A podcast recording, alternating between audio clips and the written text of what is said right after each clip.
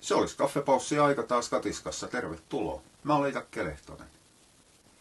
Koiramaailman suurin ongelma ruokinnassa ei ole pentujen ruokkiminen. Se ei ole aikuisten koirien ja aktiivisten koirien ruokkiminen. Se ei ole edes pelko kehityshäiriöistä, jos annetaan sitä sun tätä ruokaa, tai onko ruoka tasapainosta. Siis ei ihan oikeasti ruoka ei ole koskaan tasapainosta, se riippuu tarpeesta ja nimenomaan sen hetkisestä tarpeesta. Suurin ongelma ei ole myöskään paljonko antaa vitamiineja, paljonko antaa ylipäätään lihaa tai ruokaa. Suurimpiin ongelmiin ei kuulu sairaiden koirien ruokinta, niin tärkeä asia kuin se onkin just sille koiralle. Mutta välillä tulee semmoinen olo, että se suurin ongelma, suurin kysymys, suurin pelko on luitteen antaminen.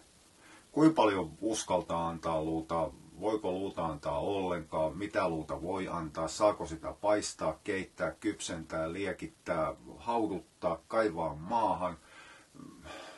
Ihmisillä on hirvittävä pelko.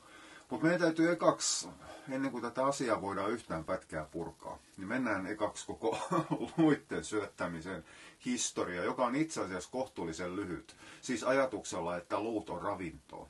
Niin, niin se ei ole kauhean kaukaa, se on parinkymmenen vuoden takaa. Se pohjas alkuperäiseen barfiin, jolloin barfi tarkoitti joko lihasia luita tai sitten biologisesti sopivaa ravintoa koiralle silloin kun se oli bones and raw food, niin siihenhän luut kuulus. Mutta alun perin biologisesti sopiva ruokahan ei ole missään vaiheessa tarkoittanut luita. Se oli määrätyt hörhöt, jotka toi sen luun mukaan. Se oli vastaliike sen aikaisin, eli vanhoi kuivamuonia kohtaan. Tämä biologisesti sopiva on itse asiassa jälkeenpäin keksitty bones and raw food, eli raakaruokinta, joka perustuu luihin, lihasiin luihin, niin tuli ensimmäiseksi lähti Jenkeistä ja levisi sieltä, sieltä sitten eteenpäin. Kunnes se tuli Australiaan asti ja semmoinen, no joo, lukekaa katiskasta Ian Billinghurstin tarina. Mies on eläinlääkäri, joka ei suuremmin edes tehnyt eläinlääkärin praktiikkaa. Oli hetken aikaa maalaiseläinlääkärinä. On enemmänkin vanhanaikaisen, eli 30-40-luvulla syntyneen elävän ruoan elävän ravinnon sanansaattaja. Mies, joka oli suurin piirtein kaikesta, tai oli, siis on edelleen, se mihinkään ole vielä kuollut. Se on ihan hörhöhuuhaa se jätkä. Se ei itse asiassa tiennyt edes perusteita koirien ravitsemuksesta. Edelleenkään koirien ravitsemus ei kuulu eläinlääkärien koulutukseen. Ei se ole, siis koiran ruokkiminen ei ole sairaudenhoitoa. Muut, muut Billinghurst veti tässä sitten vielä enemmän ylitte ja lujaa kuin mitä muut hörhöt on tähän asti kyennyt.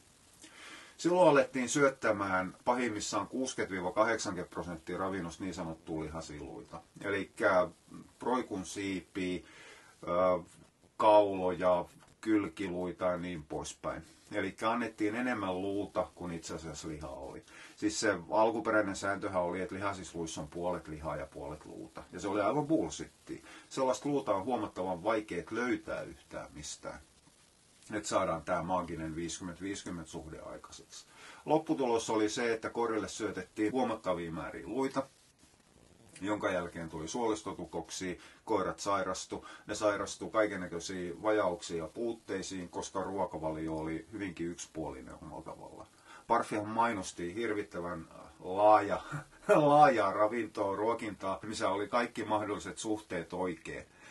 No eihän ne ollut. Se oli hyvinkin vääristynyt. Mä oon koko ajan sanonut, että Barf on koiramaailman suuri ruokintavirhe. Se ei ole huonot kuivamuodot, malliin Lidlin Orlando. Tai joku pahukseen pedigree, mitä milloinkin pelätään. Suurin ruokintavirhe, mitä koirien ruokinnan historiassa on koskaan tehty, oli Barf. Ja, ja siitä sitten lähti pelkoa kasvamaan luitten syöttämisestä. Tuli taas niin kuin, asiathan heiluu aina niin kuin heilurina laidasta toiseen. Ekaksi mennään toiseen laitaan ja luut on onnia, autuus ja tie ikuiseen elämään. Ja sitten sen jälkeen se heilahtaa toiseen laitaan, kun siitä seurasi ongelmia. Koiri kuoli ja sairastui, jonka jälkeen luut oli sitten suora kalteva tie syvimpään helvettiin yksi pahin asia, mitä maailmassa on keksitty. Ei se näin mene. Ravitsemuksessahan, siis ravitsemus on semmoinen laajakaista, se ei ole mikään kapea eksakti asia, vaan yksilöt on erilaisia ja se mitä tarvitaan sillä hetkellä on erilaisia. Eli kohtuullisen isolla skaalalla saadaan asia toteutettu. Edes, jos ei nyt oikein, niin edes suurin piirtein sinne päin. Mutta se luitten antaminen heilahti sitten toisesta laidasta ohitte. Eli totuus on siinä jossain puolesvälissä. Hiukan leviämällä akselilla kuin semmoinen tarkka, suoraviivainen, kapea alue, alue niin, niin siinä annetaan hirvittävästi luita, ei anneta oike- ollenkaan luita välissä. Jos mennään ravitsemuksen kautta, niin luitahan annetaan just sen verran, mitä koira tarvitsee kalsiumin saantiin. Eli tämä kuivamuonien tarve, 130 mg per metabolinen painokilo, noin 80 mg per painokilo, lasketaan sitten siitä, että paljon on kalsiumia, esimerkiksi 20 pinnaa, niin sitten sen mukaan sitten annetaan luuta. Mutta jos me annetaan 100 grammaa luuta, siitä on noin 20 grammaa kalsiumia, siitä on 80 grammaa muuta sulamaton tavaraa. sulamaton proteiini, monta kertaa mainostetaan, että siellä on hiukan rasvaa. No okei, jos siinä on luun päällä on lihakamaa, niin siinä on, on, on rasvaa. Mutta se lihassa kiinni oleva liharämmäle jäämä, niin sehän on liha, se ei ole luuta. Okei, se on luuydintä, mutta luuydintä ei löydy, kun aika harvoista luista, isoista putkiluista löytyy. Mutta suurin osa niistä luista, mitä ihmiset syötti jo lihasten luitten aikaa ja mitä annetaan tällä hetkellä, niin ei niissä mitään pahuksen luuydintä sen suuremmin ole. Ei sillä rasvalle ole mitään merkitys sen ruoansulatuksen kannalta. Sen sijaan siellä on fosfori, kals, äh, kalsiumi nyt tietysti, magnesiumi, kaliumi, niin poispäin. Eli muita mineraaleja. Ja ne on kaikki sulamattomia. Ja kun niitä annetaan liikaa, niin sitten päästään siihen, mikä tunnetaan joko ummetuksena tai luukakkana. Eli tulee sitä valkoista jauhemmasta paskaa ulos, mikä ei ole hyvä asia. Se on huomattava epäterveellinen asia. Se, että et, et saadaan luista ummetus tai luupaskaa silloin tällöin, ei se ole paha asia. Meillä jokaisella on vattako vanha joskus, eikä siihen kuolla. Jos se on säännönmukaista, esimerkiksi kerran viikossa, mikä seuraa aika useasti silloin, kun, jos pidetään luupäiviä, niin, niin ei sekään ihan hyvä asia ole. Se nimittäin eräällä tapaa höylää ja, ja, ja höönaa sitä suolen pintaa, vie sieltä suolen nukkaa, limakalvoa, ei se ole hyvä asia. Mutta jos kerran kuukaudessa on, on ummetuspäivä, niin ei siihen nyt kuolla. Eikä siihen edes sairastuta, ei se ole paha asia. Mutta toinen, mikä sitten tuli pelkotilana, niin on se, että meihin kaikkiin on iskostettu ihan viimeisen asti, että linnunluita ei saa antaa, kananluuta ei saa antaa. Kananluut pirstoutuu ja säpälöityy ja sitten on suolipuhki ja kaikkea muuta. Kyllä näitä tapahtuu silloin tällä. Useimmin nämä suolen vaurioitumiset tapahtuu esimerkiksi, kun koira on syönyt sukkapuikon. Tämä oikeasti on tapahtunut. Mä edelleenkään en ymmärrä, että miten koira on voinut syödä sukkapuikon. On syönyt taulukoukun. Oli itse asiassa yhden meidän, meidän nartusta. Se taulukoukku vattas löydettiin siinä vaiheessa, kun käytiin penturen kanssa laskettiin, että paljonko pentuja on sisällä. Itse asiassa siitä ei seurannut yhtään mitään. Se on tullut jossain vaiheessa toivon mukaan ulos. Tai sitten siellä on taulun paikka koiran vattas edelleen. Kivet, männynkävyt, kaikki tällaiset aiheuttaa ongelmia tasan tarkkaan enemmän kuin mitä luitten syöttäminen tai kanaluitten syöttäminen. Ja tässä päästään nyt siihen vanhaan totuuteen, että kana on aikuinen lintu, munimakana. Eli sen koko luusto on kehittynyt, vahvi, vahvistunut, se on täynnä, no eräällä tapaa täynnä kalsiumia, mutta se on kovaa kamaa. Se on hankalaa, mutta eihän kukaan täyspäinen halua syödä kanaa edes sitten. Kana on ihan pahuksen sitkeä. Tästä joutuu keittämään tunti tolkulla, että sitä pystyy syömään. Siitä ei tehdä mitään grilliproikkua. Se, mitä tänä päivänä tarkoitetaan aidosti kanalla, jos siis sulku alkaa taas kerran se kuuluisa sulku, jos ei puhuta nyt sellaisista, ketkä haluaa ehdottomasti syöttää eettisesti hyväksyttyä vanha, vanhaa munimakanaa, missä on itse asiassa lihaa kohtuullisen vähän, riippuu sen painoindeksistä. Tai jos haluaa syöttää ehdottomasti luomueläintä.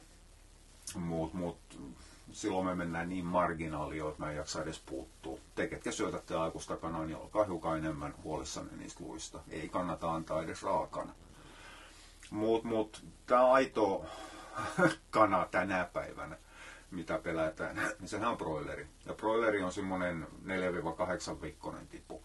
Eli se on semmoinen, mikä kaikissa muissa kanalajeissa on semmoinen hiukan kasvava keltainen kiva pääsiäislintu. No on se hiukan isompi kuin mitä pääsiäistiput on, on, on valokuvissa mainoksissa. Mutta se on kuitenkin ihan vauva. Nyt täytyy muistaa, että ylipäätään kaikki, mitä me syödään, niin on vauvoja.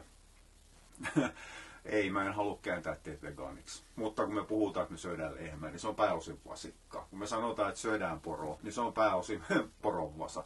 Semmoinen vuotinen, mikä teurastetaan. Kaksivuotinen on jo liian vanha. Proikus on aivan sama juttu. Lampas, ihan sama juttu, ne on karitsaa, mitä me syödään. Ei kukaan halua syödä aikuista lammasta.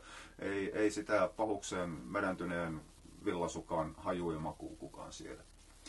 Ja, ja lapsissa ja aikuisissa on yksi ihan selvä ero niiden kroppa ei ole valmis, niiden luut ei ole luutunut, koska ne on kasvuvaihe vielä. Ja koska proikku on pikkutipu, niin sen luut on huomattavan kehnosti kovettunut. Siellä on, on, on se luun mineralisoituminen on kesken, koska se on kasvuvaihe vielä. Sen jalan luissa on jo enemmän kalsiumia, ne on kovemmat. Johtuen siitä, että ne jalat kantaa sitä lintua koko aika. Ne on joutunut tekemään työtä ja vahvistumaan mutta ei sillä oikein, oikein missään muualla varsinaista kovaa luuta proikussa ole. Ihmiset pelkää grilliproikun jäämiä ihan älyttömästi. Nyt koira kävi roskiksessa, söi kaiken ja nyt me lähdetään eläinlääkärillä, annetaan vähintään parsaa. No okei, parsa voi olla ihan ok kuidun lähde, mutta ei sitten oikein siihen proikun jäämistön syömiseen mitään sen suurempaa hyötyä ole. Koittakaa itse joskus kun te olette ostanut grilliproikun, niin haukatkaa sitä, vaikka edes sitä koiven kovaa luuta. Se murenee kaikki ihan hampaissa. Samaten ne siiveluut. Ei ne ole kovin, ne, ne murenee. Ei niissä ole mitään vahvuutta. Mutta mut, saa sitä pelätä. Maailmassa saa pelätä montaa muutakin asiaa. Mutta älkää syöttekö tolkuttomia määrin luita. Siis tässä tulee ihan sama juttu kuin kaikessa muussakin, että ei tuommoinen normaali terveellä maalaisjärjellä mietitty, että tämä luu on kalsiumin lähde, ei mitään muuta, sitä tarvitaan vaan vähän. Niin sitä tarkoittaa, että sitä työnnetään yhtäkkiä vatta täyteen, mutta ei mulla ole mitään estoa heittää ihmisten räppimää proikuratoa yhden koiran eteen. Ihan vapaasti sinne saa mennä. Ei se, ei se aiheuta ongelmia kuin jossain poikkeustapauksissa. Yhden tutun valjakkokoiran pentu, tämä on surkea tarina, sitten on jo aikaa jonkun aikaakin niin, niin lakkas syömästä, syömästä. Ja vietiin kuvattavaksi, että onko siellä kurkus jotain, mitä ei löytynyt. Hetken kuluttua kielikuolioitu, jonka jälkeen sitten löydettiin syy.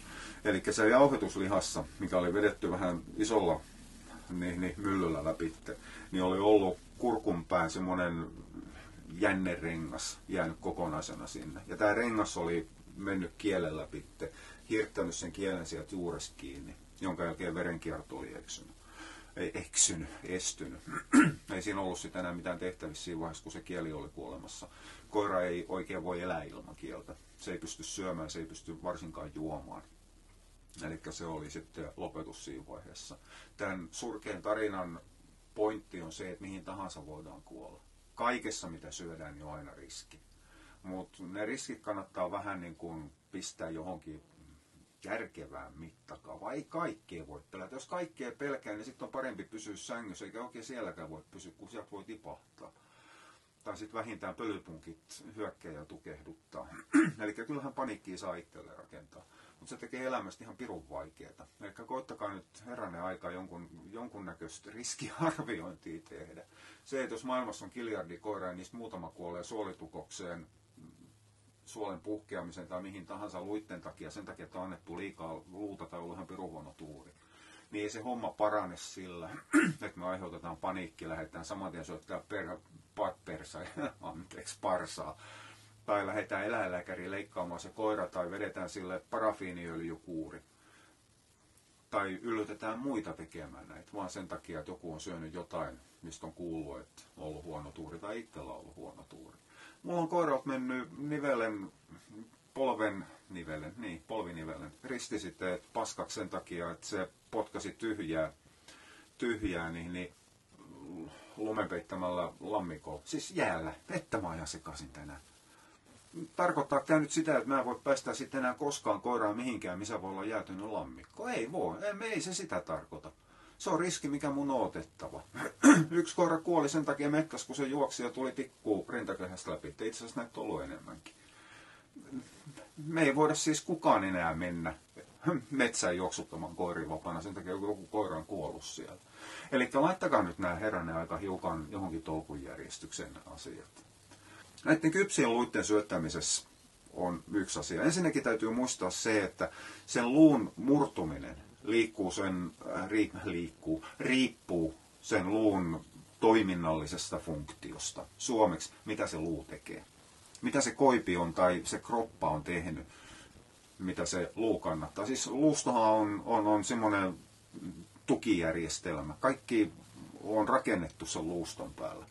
Suomeksi tämä tarkoittaa sitä, että mitä enemmän ja kovempaa työtä se luu on joutunut tekemään, sitä kovempaa se on. Sen takia meillä on reisiluu niin pahuksen vahvaa. Sääriluut on myös vahvaa, koska ne on joutunut liikuttamaan, ottamaan kaikki iskut vastaan. Ne on jatkuvassa rasituksessa, sen takia ne kovettuu ja vahvistuu. Ja tästä tulee sitten se, että minkä takia ne murtuu eri tapaa. Joku reisiluu menee semmoisiksi kolmiomallisiksi pirstaleiksi, koska siitä täytyy olla taipumisvahvuutta joka suuntaan. Niin sivulle, vasemmalle, eteen, taakse, ylös, alas, joka puolelle. Sen sijaan kylkiluut, mitkä täytyy olla joustavia ylös-alas suuntaan, koska nehän suojaa keuhkoja. Niiden täytyy liikkua sen mukaan, mitä palleja liikuttaa keuhkoja, kun me hengitetään. Kylkiluut liikkuu, eli niiden täytyy olla joustavia, niin kuin jousipyssyn kaari mikä, joka aiheuttaa sen, että niissä on niin kuin eräällä tapaa pitkät sälöt sieltä niin kuin alkupäästä loppupäähän.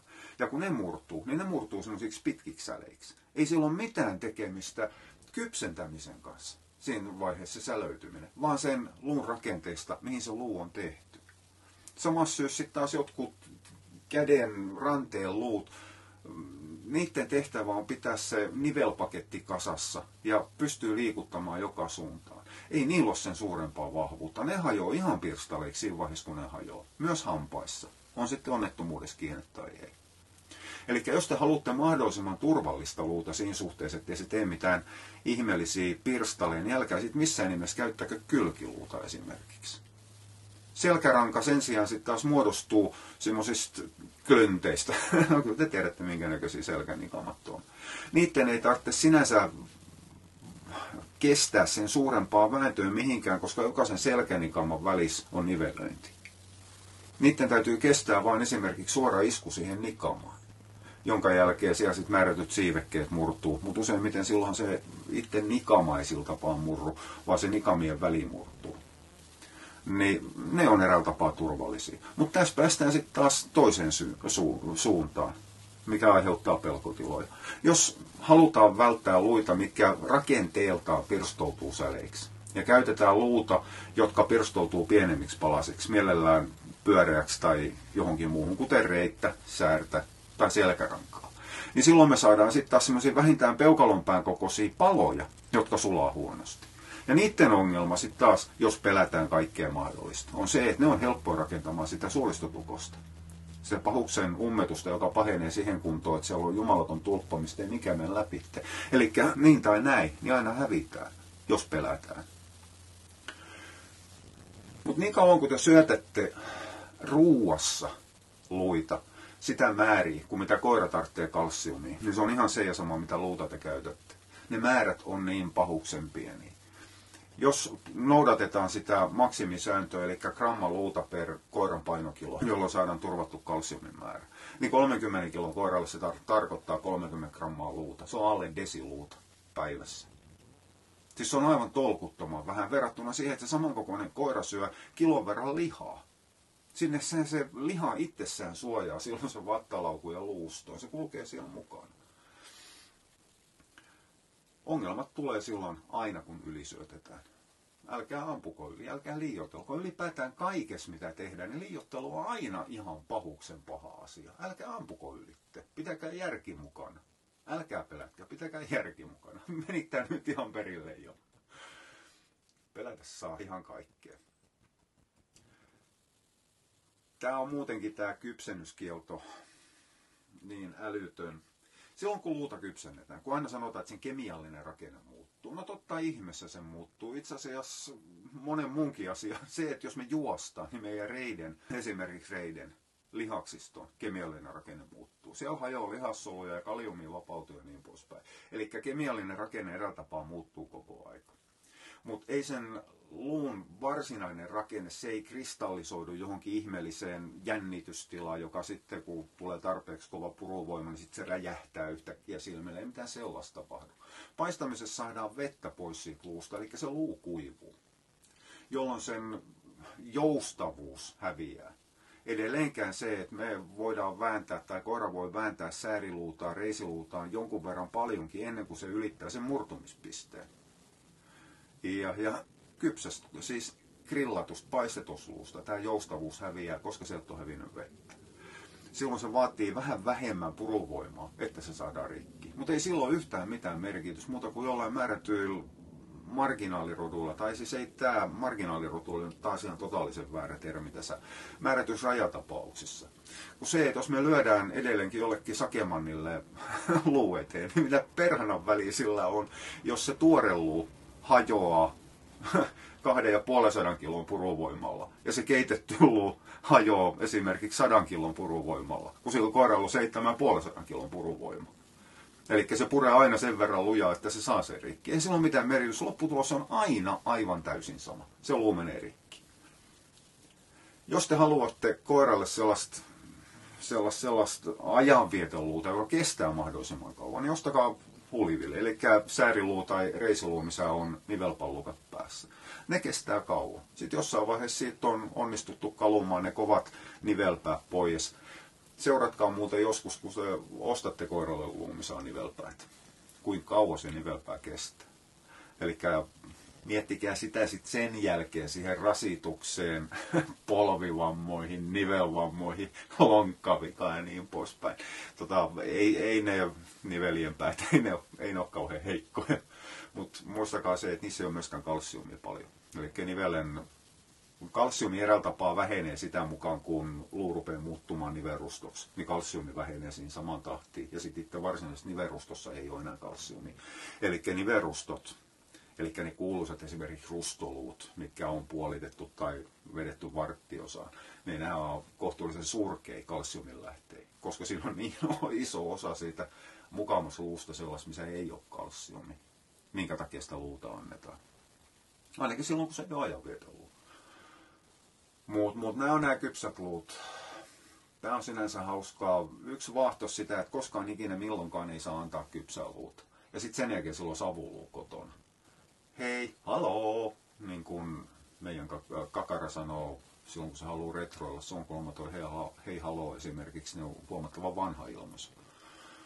Siitä on 30 vuotta, kun se keksittiin. Mutta mut se on kumma juttu. Voidaan ostaa savuluuta, mitä tahansa kypsää luuta, kyllä eläinkaupassa koiralle välipalaksi, ajanvietteeksi, hampaiden puhdistamiseen. Mutta sitten jos se on proikun jäämistö tai grillattu hirvenkoipi, niin sitten sen jälkeen se onkin yhtäkkiä hirvittävän vaarallisesti. Sä ehkä saa mitään tolkkua. Mutta tämähän menee pidemmällekin tämä keitetyn luun pelko. Siinä vaiheessa, kun luut on jauhettu sinne lihamössöön mukaan, myydään luulla jatkettua lihaa, lihalla jatkettua luuta pötkössä jauhettuna tavarana. Koirien on aika kohtuullisen normaali rehulihasysteemi.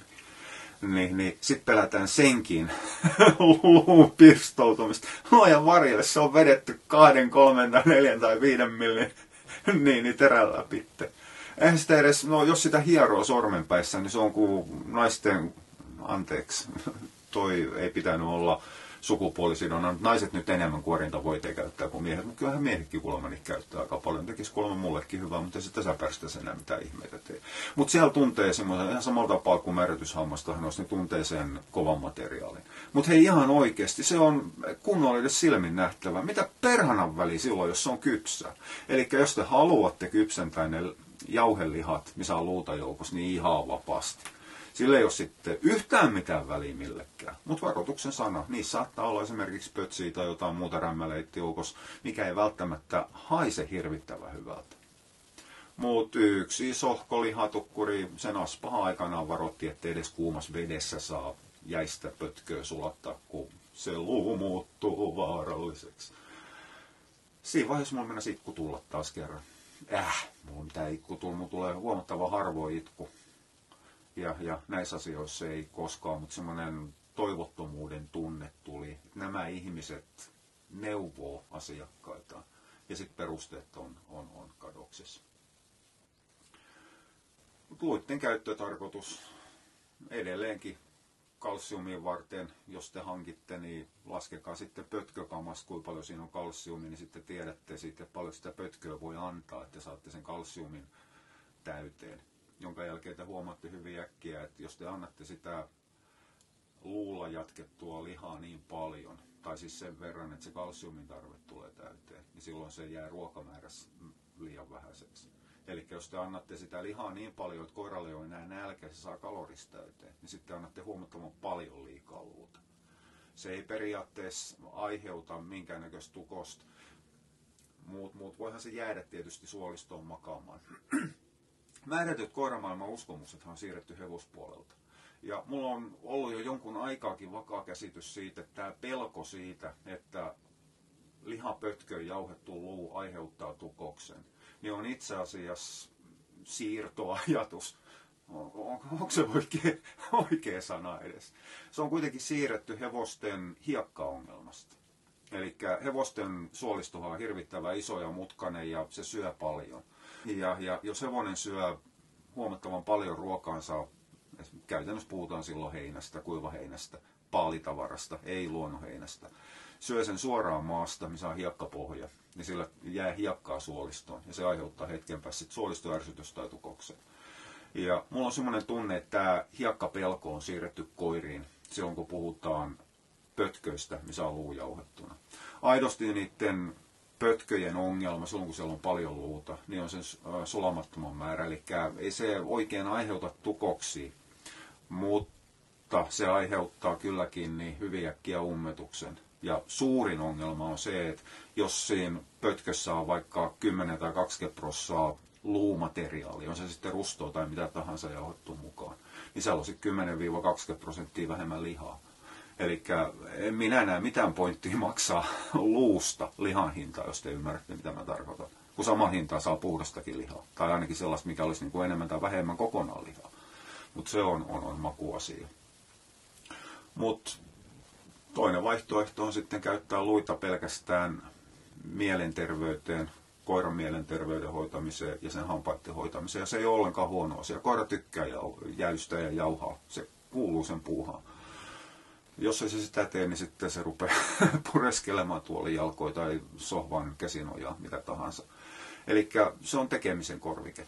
Eikä se ole huono asia, se on ihan ok asia, mutta älkää ampuko siinäkään taas ylittää. Jos koira rupeaa täyttämään eräällä tapaa tyhjää elämää syömällä koko ajan luuta, niin sekään terve asia on. Ja se epäterveys ei tule silloin siitä jatkuvasti syödystä luusta, vaan se tulee siitä sen koiran elämänmallista. Silloin omistajan syytä mennä peili eteen seisomaan ja katsoo huomattavan tarkkaan itseään siinä että menettää homma nyt ihan putkeen. Hampaiden putsaamiseen isot kovat luut ei välttämättä ole paras tapa, koska ne hampaat ei upo sinne. Se vaan rasittaa sitä hampaan kärkeä. Ja isoissa kovisluissa on myös oma ongelma hampaiden katkeamisriskin kanssa, joka on huomattavasti suurempi riski kuin mitä, mitä, mitä suolistotukokset on. Mutta olkaa hiukan varovaisia niiden isojen, isojen luitten kanssa, jos teidän koiran rodussa on ongelmia hampaiden katkeamisen kanssa, tai sen sukulin, jos on ollut ongelmia heikko hampaiden kanssa. Tämä on sitten toinen juttu, että minkä takia koirien hampaat on ruvennut heikentyä. Mulla on oma teoriani siitä. Se kulkee käsikädessä hiukan ruokintavirheiden, D-vitamiinin ja varsinkin jalostuksen degeneraation kanssa. Mutta se on sitten ihan toinen aihe, puhutaan siitä joskus, joskus toiste. Mutta hampaiden hoidossa jäiset rustot toimii kaikista parhaiten hammas uppoo sinne, jonka jälkeen se kylmä, jäinen, tiukka, sitkeä materiaali eräällä tapaa höylää sitä hampaan joka syrjää kokonaan sinne iärajaan asti. Mutta mut, edelleenkin ei ajanvieteluilla niin kauan kuin ei korvaa ruokaa, on mitään tekemistä tämän luitten ruokinnallisen käytön kanssa. Oja.